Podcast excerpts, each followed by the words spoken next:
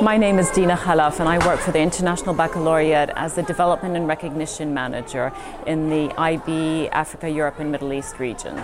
The IB offers four different programs that cover the range of ages from 3 to 19 year olds. So there's really something for each age group, but not all schools offer all four programs. So that's one of the things you need to look at.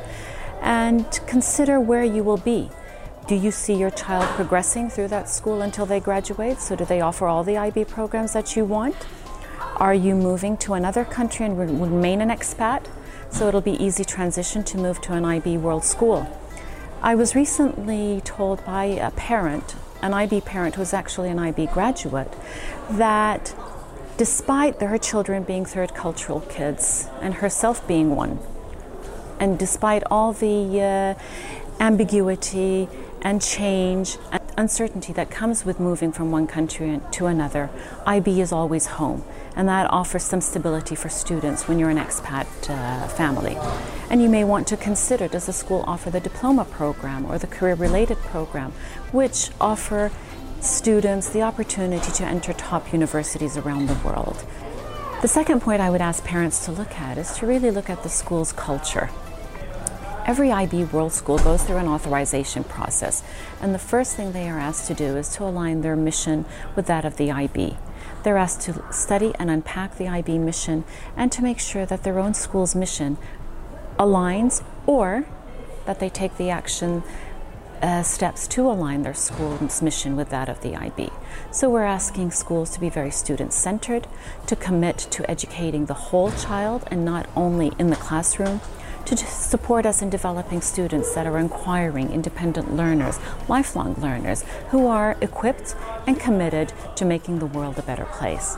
But each school will have its own unique culture that parents need to investigate and check and see if it aligns with their own family values. And that would be what I would ask parents to do and to look at very carefully. Third point I would ask parents to look at is to see what subjects the IB World School actually offers. The IB offers frameworks and guidelines for the different uh, programs that we offer.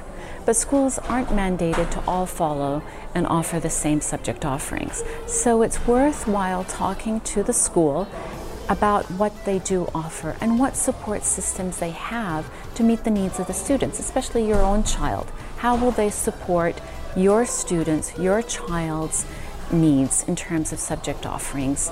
The fourth point really relates to the third one, and that is to look outside the classroom and how does the school support the students' development outside of the classroom. The IB really mandates that schools educate the whole child. And after looking at what subjects they offer, you want to see what kind of extracurricular activities they offer. And do those meet the needs of your child? What sports activities, what fine arts activities, what kind of trips, what kind of support do they offer the students outside of the classroom to ensure the whole child is developed. The last point that I would ask parents to look at is to look at how student centric the school is. As a parent, you know your child best and you know what works for your child and what your child needs. And so ask those important questions of the school that you're interviewing. What is the student teacher ratio? What are the class sizes? What kind of support system do they have for students? For emotional development, for development within the classroom, for uh, supporting students with special educational needs. Those are all important things that the school, you need to find out if the school offers and meets the needs of your child. For more educational videos, please do subscribe. And if you have any comments or thoughts, please do put them in the comments section. Thank you.